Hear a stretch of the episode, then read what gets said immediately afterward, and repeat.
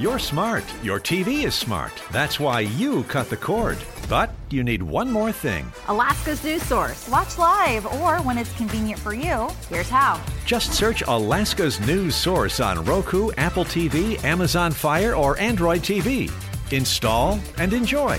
It's completely free and has everything you need in one spot. Breaking news, statewide weather, in depth investigations. Start streaming Alaska's news source live today.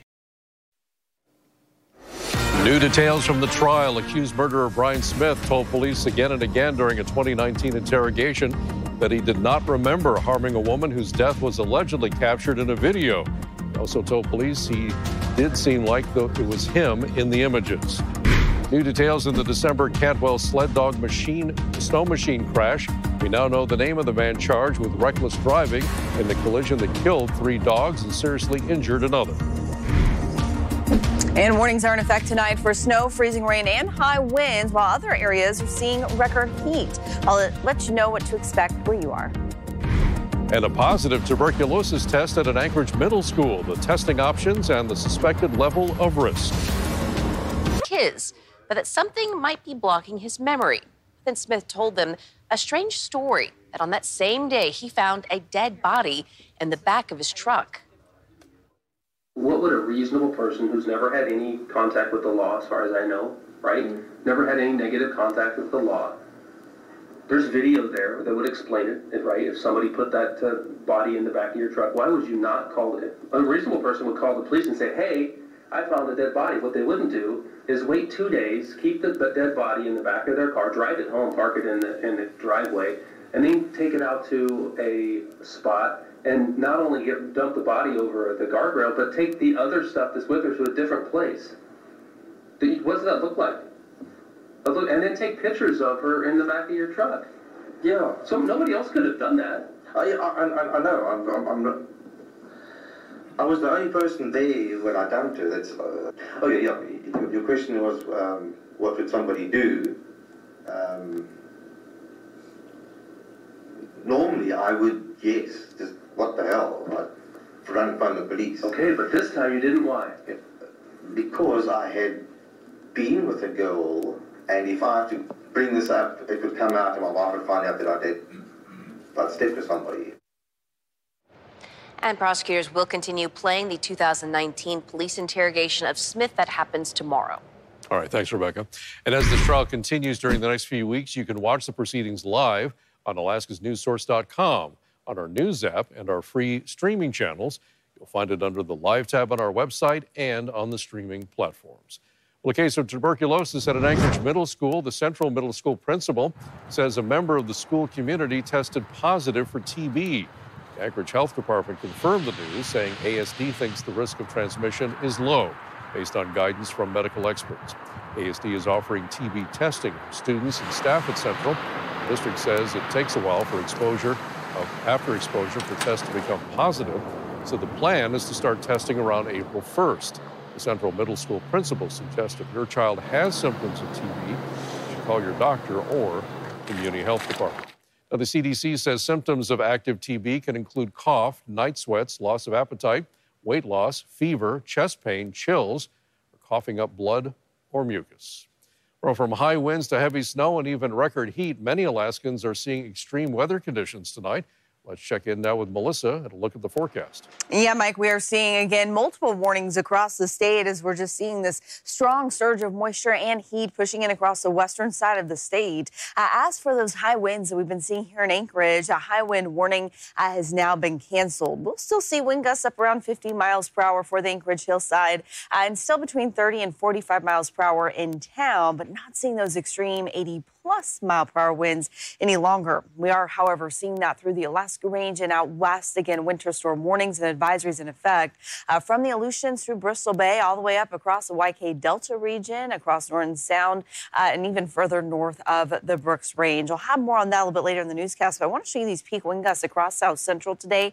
Again, gusting between 40 and uh, 50 miles per hour for many of us, but it's that Anchorage hillside that has seen winds over 80 miles per hour today uh, down at Potter Creek and close to 80 miles per hour for the hillside near Huffman. 14, see 45 miles per hour, uh, even in the lower elevations, and seeing those strong winds out to the east side as well. Those winds helping to really pump in the heat. High temperatures today, making up to 42 degrees in Anchorage. That actually happened at 4 o'clock this morning when those winds were the strongest, and that ties the record high temperature for today. Also seeing those mid 40s up into the valley and across the Kenai Peninsula. Now, the high winds and the uh, the warm temperatures combining uh, to bring us those dangerous avalanche conditions. For all elevations above 1,000 feet through Turnagain Pass, uh, we are seeing high avalanche danger. Really important that you stay out of avalanche terrain until that uh, snowpack can stabilize. Tonight, as those winds begin to taper off here across Anchorage Bowl, temperatures will drop, likely back below freezing, even into the mid 20s early tomorrow morning. We'll see sunny conditions through the afternoon, and I'll have a look at that full extended forecast here in a few minutes. All right, Melissa, we'll see you then. Thanks. We have some breaking news to tell you about this evening. Lex Yelverton is in Mountain View, where police were searching just a short time ago for a man that they said was actively running from police on an outstanding warrant. Lex, what can you tell us about the situation?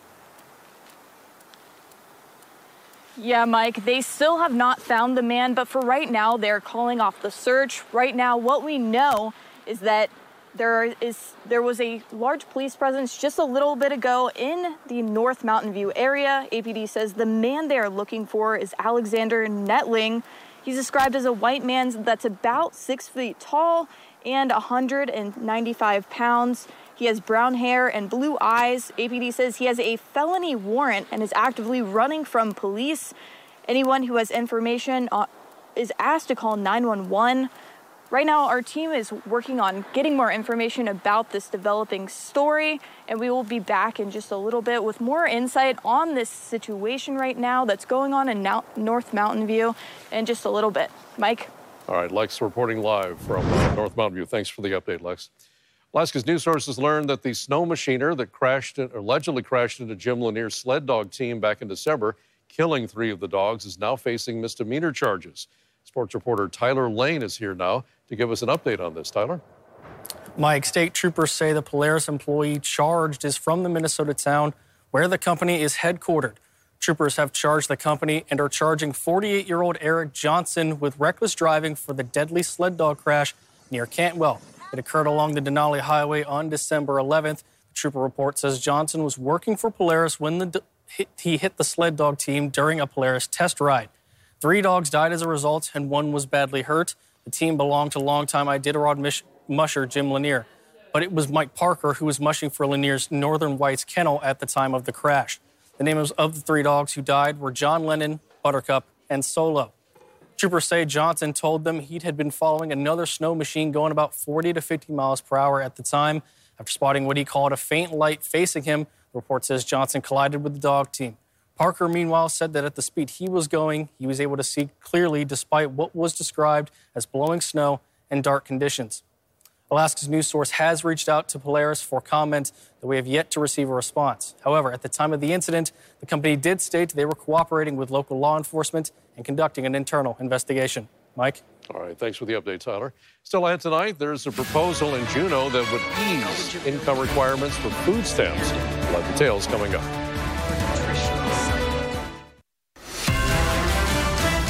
You're watching Alaska's news source. Four Anchorage mayoral candidates took part in a debate today hosted by the Anchorage Board of Realtors and the Alaska Mortgage Bankers. They were asked several questions about issues, including what innovative approach they would take to address homelessness more effectively. If you look at the last decades of task force, they all pretty much say the same thing. All we need to do is, is implement one of them. We don't need to do another task force to determine what we need to do. When I, uh, one of the key elements, though, that we're missing is drug and alcohol rehabilitation centers. People get very concerned when there is discussion about having a big a shelter in their community. And I think that that's why, too, we need to ensure that those are smaller facilities. That is a best practice we don't have enough shelter space. We're building homes, and homes is part of the solution. But without a shelter space, we can't fix legally, we cannot fix the problem that you perceive, that I perceive as the problem, which is the visible homeless wandering around downtown. I want to applaud the Anchorage Coalition to End Homelessness for starting to really bring forth the Houston model in addressing homelessness. They are now focused on a track of getting a significant number of hundreds of people who are currently in the condition of homelessness into permanent housing, market rate housing. One of those programs to address homelessness is making progress, according to the Anchorage Coalition to End Homelessness. Lauren Maxwell has an update on the Next Step program, as well as what landlord, landlords need to know if they want to participate. It's a pretty big goal, finding permanent housing for 150 people who are staying at the winter shelter at the Alex Hotel. And the clock is ticking. It has to happen before the shelter closes at the end of April. But Next Step has already had some success. Waiting so long, I, I got the blessing. Including this couple, who after a year of homelessness are moving into their own apartment. Bye, guys. The Anchorage Coalition to End Homelessness says since early December, they've placed 50 people from the Alex into permanent housing as part of Next Step. Now they're looking for landlords who have units to rent. We have some landlords who are really civic minded and they really want to uh, be part of this project and give back to their community. Uh, we have landlords for which this is a business for them and they see this opportunity as a way to uh, rent their units. Under the program, landlords are guaranteed a year of paid rent, while clients get support and case management to help them be successful that does allow that case manager to get eyes on the unit, to have conversations with the client in their home, and connections with the landlord uh, if there are any issues that are arising. The program is looking for units to rent in every part of town. But back at the Alex, this couple says they're not so concerned about location. It, I told my our case manager that I don't want to see it, I just want to move in. They're more than happy that by the end of the day, they'll have a place to call their own. Lauren Maxwell, Alaska's news source. Food stamp assistance. The state Senate Majority Leader wants lawmakers to okay a proposal that would ease income requirements for food stamps. As this proposal works its way through the legislature, uh, Joe Cadotte here is here now to update us on what came from a hearing this afternoon. Mike, during that public hearing about what supporters say would help more people get food stamp access, employers from food banks and kitchens across the state talked about helping process applications for the federal program. That federal program, called the Supplemental Nutrition Assistance Program, was talked about during a state Senate Health and Social Services Committee meeting. At the center of the issue is Senate Bill 149, which had overwhelming support today. The bill's sponsor is the Senate Majority Leader, Cathy Giessel. The senator says it would come with a price tag, but would save the state money in the long term because she says Alaska is spending millions of dollars on addressing food insecurity issues. If passed, people seeking the benefits could make more income. It would mean those making 200% of the Alaska poverty standard would be eligible. Under federal guidelines, that's an annual income of $30,120 for one person.